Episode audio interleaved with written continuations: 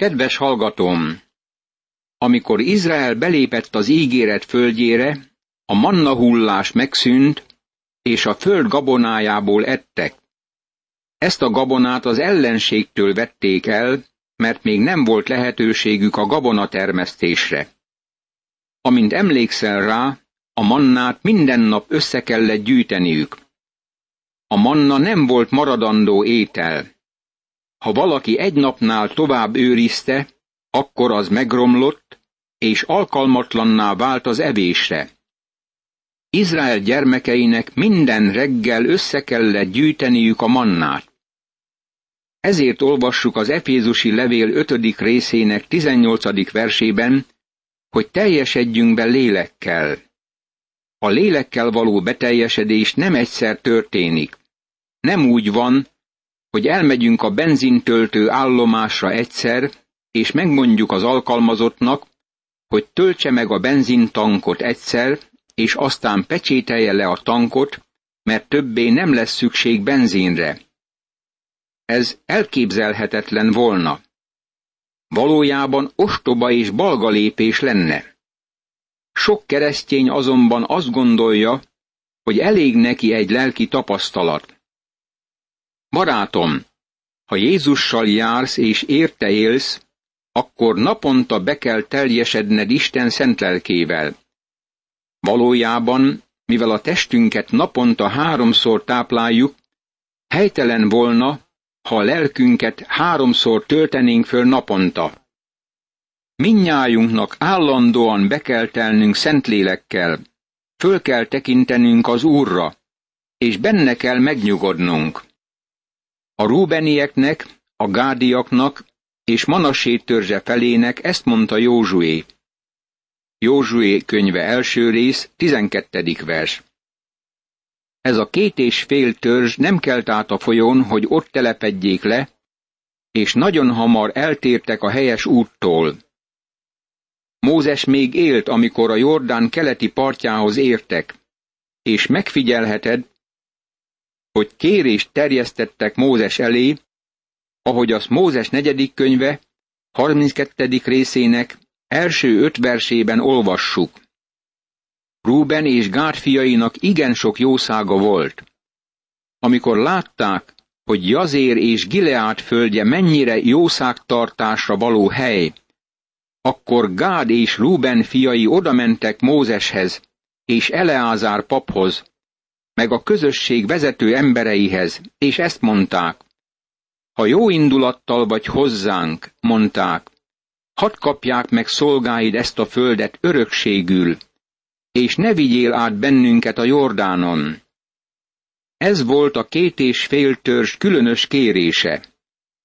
A Jordán folyó ellenkező oldalán kértek maguknak földet.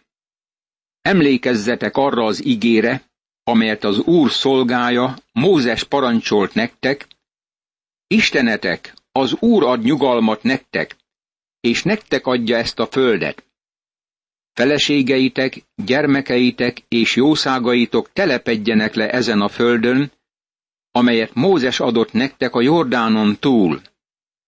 Ti pedig keljetek át harcra készen, testvéreitek élén mind, akik vitéz harcosok vagytok, és segítsétek őket, amíg nyugalmat nem ad az Úr testvéreiteknek épp úgy, mint nektek, és birtokba nem veszik ők is azt a földet, amelyet Istenetek, az Úr ad nekik. Azután visszatérhettek birtokul kapott földetekre, hogy birtokoljátok azt, amit az Úr szolgája, Mózes adott nektek a Jordánon túl, napkeletre. Józsué könyve, első rész, 13., 14. és 15. vers. Józsué emlékezteti őket arra, hogy Mózes engedélyt adott nekik a Jordán keleti oldalán való letelepedésre, azzal a feltétellel, hogy hadseregük segíti a többi törzset a folyó nyugati oldalának elfoglalásában. Ezt a feltételt elfogadták. Azok pedig ezt válaszolták Józsuénak. Mindent megteszünk, amit parancsoltál, és megyünk mindenhova, ahová csak küldesz. Mindenben úgy hallgatunk rád is, ahogyan Mózesre hallgattunk, csak legyen veled is Istened az Úr, ahogyan Mózessel vele volt. Halállal lakoljon mindenki, aki ellene szegül parancsodnak, és nem hallgat szabadra, bármit is parancsolsz neki. Csak légy erős és bátor. Józsué könyve, első rész, 16., 17. és 18. vers. Talán fölteszed ezt a kérdést. Mi baj van azzal, hogy valaki a Jordán folyó keleti oldalán lakik? Vajon annyira fontos, hogy átkeljen a folyón? Vajon a Jordán folyó keleti partja nem része az ígéret földjének? Az ilyen kérdések lényegesek, és fontos, hogy megtekintsük ezeket a Szentírás fényében. Az ige leírja a Jordán folyón való átkelés történetét, amivel hamarosan foglalkozunk. A Jordánon való átkelés Jézus Krisztus halálának és feltámadásának a szimbóluma volt. Azonban semmilyen körülmények között nem jelenti ez a mi fizikai halálunkat. Van olyan ének, mely szerint a Jordán viharos partjainál állunk. Kezdjük azzal, hogy az nem viharos folyam, ezért egyikünk sem állhat a viharos partokon. Egyedül Krisztus szegezték a kereszthez, és ő hordozta a kereszten a bűn ítéletének minden viharát. Amikor az ítélet viharai rászakadtak, akkor mi megmenekültünk a viharoktól. A Jordán folyó beszél a megszentelődésről, és Krisztus halála volt a mi megszentelődésünk alapja. A bírák könyvében találjuk, hogy két és fél törzs nagy hibát követett el, amikor a Jordán ellenkező oldalán maradt. Úgy szintén, amikor Krisztus átkelt a galileai tengeren, és a gadarénusok földjére ment, ott a zsidókat disznótenyésztésben találta. A Jordán folyó helytelen oldalán telepettek le. Sok keresztény disznóügyekkel foglalkozik, és kiábrándul. Be kellene lépniük a nyugalomba, amelyet Krisztus adott meg nekik halála és feltámadása által. A második fejezet egy nőt mutat be, akinek igen homályos a jelleme. Prostituált volt, és Ráhábnak nevezték. Az a kiemelkedő tény, hogy az új szövetségben az ő neve is szerepel azok sorában, akiket általánosságban a hit hőseinek neveznek. Hit által nem veszett el az engedetlenekkel együtt Ráháb, a paráznanő, amikor a kémeket békességgel befogadta. Zsidókhoz írt levél, 11. rész, 31. vers. Nem szeretek úgy gondolni a zsidókhoz írt levél 11. részére, mint ami azért sorolja fel a hithőseit, mert az emberségre helyezték a hangsúlyt. Szeretem a hitet kiemelni. Az itt említett férfiak és nők illusztrálják, hogy mit tett a hit minden korban, minden körülmények között az ő életükben. Nekünk ez azt jelenti, hogy a hit ugyanazt teheti miértünk is, látva, hogy körülvesznek minket a bizonyságok fellegei. Egy másik meglepő tény az, hogy Ráháb benne van Krisztus nemzetség táblázatában. Az új szövetség nemzetség táblázattal indul, és nem olvasunk öt verset az új szövetségből, mire találkozunk en nőnek a nevével. Miként kerülhetett Ráháb Krisztus nemzetség könyvébe? Hitáltal került oda. Amint láthatod, az előttünk levő második fejezet bemutat nekünk egy különös asszonyt. Akkor Józsué, Nún fia, titkon két kémet küldött Sittimből, és ezt mondta nekik. Menjetek, vegyétek szemügyre azt a földet és Jerikót. Azok elmentek, betértek egy Ráháb nevű paráznanő házába, és ott lefeküdtek. Józsué könyve, második rész, első vers. Figyeld meg, hogy két kémet küldtek ki. Talán arra gondolsz, hogy ez egy újabb tévedés. Korábban azért küldték el a kémeket, hogy meglássák, vajon el tudják-e foglalni a földet. Most azért küldik ki őket, hogy meglássák, mi a legjobb módszer a föld elfoglalására, nem azért, hogy elfoglalhatják-e vagy nem. A céljuk teljesen más, mint korábban volt. Ráháb Jerikó polgára, és megnyitja otthonát a kémeknek. De Jerikó királyát figyelmeztették, vigyázz, izraeli férfiak jöttek ide az éjjel, hogy kémkedjenek az országban. Jerikó királya ezt üzente Ráhábnak. Add ki azokat a férfiakat, akik hozzád érkeztek, és betértek a házadba, mert azért jöttek, hogy kikémleljék az egész országot. Az asszony azonban fogta és elrejtette a két férfit, majd ezt mondta. Igaz, hogy betértek hozzám azok a férfiak, de nem tudtam honnan valók. Kapuzárás idején, amikor besötétedett, eltávoztak. Nem tudom, hová mentek azok a férfiak. Fussatok gyorsan utánuk, mert még utolérhetitek őket.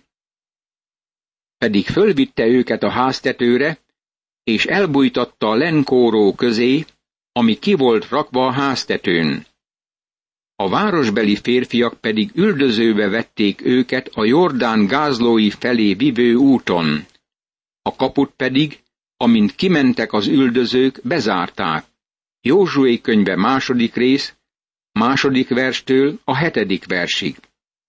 Ráháb a király szemében hazudott, hogy védelmezze ezeket a férfiakat.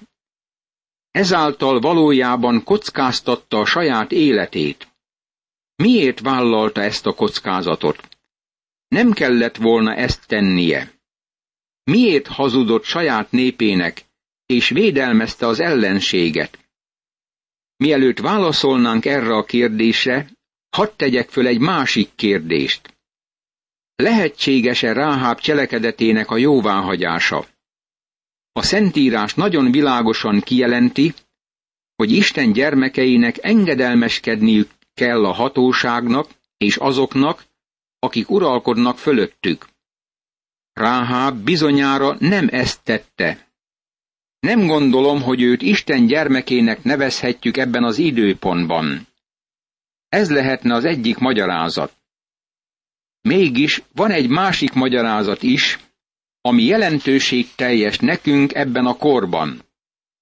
A hívőnek természetesen engedelmeskednie kell a hatóságoknak és azoknak, akik fölötte uralkodnak. A kereszténynek a legtörvénytisztelőbb állampolgárnak kell lennie az országban. De amikor az állami törvények összeütköznek Isten kijelentett akaratával, akkor a kereszténynek nincs más választása, mint hogy Isten parancsának engedelmeskedjék. Ezt kellett eldöntenie Péternek és Jánosnak, amikor a hatóságok próbálták elnémítani őket Krisztusról szóló bizonyságtételükben. Igaz dolog-e az Isten szemében, hogy inkább rátok hallgassunk, mint Istenre? Ítéljétek meg magatok, mert nem tehetjük, hogy ne mondjuk el azt, amit láttunk és hallottunk. Apostolok cselekedetei, negyedik rész, tizenkilencedik és huszadik vers. A hívőnek engedelmeskednie kell Isten igéjének sokkal inkább, mint az emberek szavának. Nekünk, Isten gyermekeinek így kell viselkednünk. Még le sem feküdtek a kémek, amikor fölment hozzájuk Ráháb a háztetőre és ezt mondta nekik. Tudom, hogy az Úr nektek fogja adni ezt a földet, hiszen rettegés fogott el bennünket, és remeg tőletek mindenki, aki ezen a földön lakik.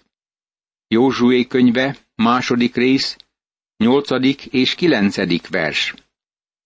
Ez a leírás egy kis betekintést enged az abban a korban élő kánaániták gondolkodásába. Elterjedt annak híre, hogy nagy embertömeg közeledik az ország felé. Úgy vélték, el akarják foglalni az országot. A népesség nagyon félt és fölháborodott. Ezt a jelentést közölte Ráháb a kémekkel. Feltételezem, hogy hozzá befutott minden pletyka, és láthatta, hogy az egész nép megrémült Izrael közeledésének hírére. Mert hallottuk, hogyan szárította ki az Úr előttetek a vörös tenger vizét, amikor kijöttetek Egyiptomból, és hogy a Jordánon túl mit tettetek Szihónnal és Óggal, az Emória két királyával, akiket kiirtottatok. Józsué könyve, második rész, tizedik vers. Figyeld meg, mit mond. Hallottuk, hogyan szárította ki az Úr előttetek a vörös tenger vizét. Hány évvel azelőtt történt mindez? Az negyven évvel azelőtt történt, hogy átkeltek a Jordán folyón. Az alatt a negyven év alatt Isten lehetőséget adott Kánaán népének a megtérésre. Honnan tudjuk ezt? Mivel Isten ezt mondta Ábrahámnak, hogy magva vándor lesz idegen földön négyszáz éven át, aztán a negyedik nemzedék tér vissza, mert az emória gonoszsága még nem telt be. Mózes első könyve, 15. rész, 16. vers. Ez 420 évvel azelőtt történt. Más szóval, Isten Kánaán népének 420 évet adott, hogy eldöntse, hozzá akar-e térni vagy nem.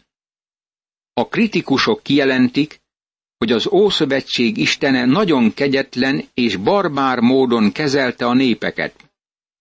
Amikor Isten Kánaán népének 420 évet adott a megtérésre, véleményem szerint ez elég hosszú időszak. De Isten még meghosszabbította az időt 40 évvel, és törődött azzal, hogy meghallják, miként nyilatkoztatta ki önmagát népének Egyiptomból való kiszabadítása által.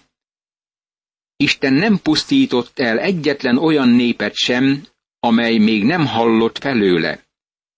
Megadta nekik a bőséges lehetőséget a megtérésre. Kérdésem az, hogy mennyi időt kellett volna még adnia a kánaániaknak. Az új szövetségben Isten nem változott meg. Nagyon világossá tette, hogy akik elutasítják Jézus Krisztust, azok elkároznak. Vajon meglep, amikor ezt hallod ebben a nagyon civilizált társadalomban, amely semmibe veszi a pokol létezését? Amikor Isten ítélete megérkezik, bizonyos vagyok benne, hogy egyes lágyszívű és lágyfejű emberek majd ezt mondják. Adhatott volna még több időt is nekik. Több időt? Barátom, kétezer év múlt el. Isten türelmes. Isten lassú a haragra. Isten irgalmas. Mennyivel hosszabb ideig kellene még várnia? Megadott a világnak minden lehetőséget arra, hogy Krisztushoz forduljon. A paráznanő ezt mondta. Hallottuk. Figyeld meg, mi történt erre.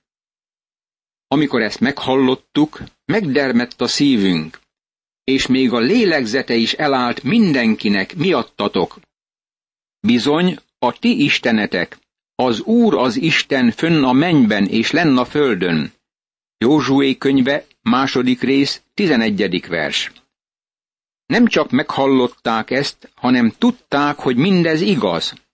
Mégsem fordultak Istenhez. Nagyon sokan vannak korunkban, akik történelmi tényként fogadják el, hogy Krisztus meghalt, eltemették és ismét feltámadt, de mégsem üdvözülnek. Mi ment meg téged? Az, hogy bízol benne, mint személyes megváltódban. Személyes kapcsolatban kell lenned az Úr Jézussal. Most figyel meg, hogy mit mondott még Ráháb. Most azért esküdjetek meg nekem az Úrra, hogy amint én szeretettel bántam veletek, ti szeretettel bántok majd apám házanépével, és biztos jelét adjátok annak, hogy életben hagyjátok apámat, anyámat, fiú és nőtestvéreimet, és mindenüket, és megmentitek életünket a haláltól.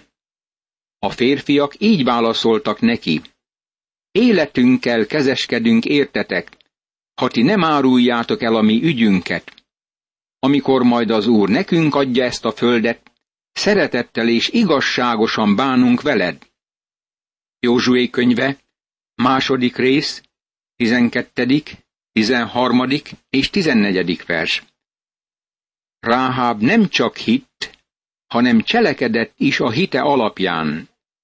Ezért kockáztatta az életét, amikor megvédte az ellenséges kémeket. Hallott, hitt, aztán cselekedett a hitére alapozva. Ez az üdvösség, barátom. Amikor hallod az evangéliumot, az örömhírt arról, amit Krisztus tett érted, akkor nem csak el kell hinned azt, mint történelmi tényt, hanem bíznod is kell Krisztusban. Imádkozzunk! Mennyei édesatyám, hálát adok neked a szabadító Krisztusért. Köszönöm, hogy a róla szóló örömhírt hozzám is eljuttattad. Segítségedet kérem, hogy az ő szabadítását teljes szívvel elfogadjam, bízzam benne, és rátámaszkodjam életben és halálban egyaránt. Ámen.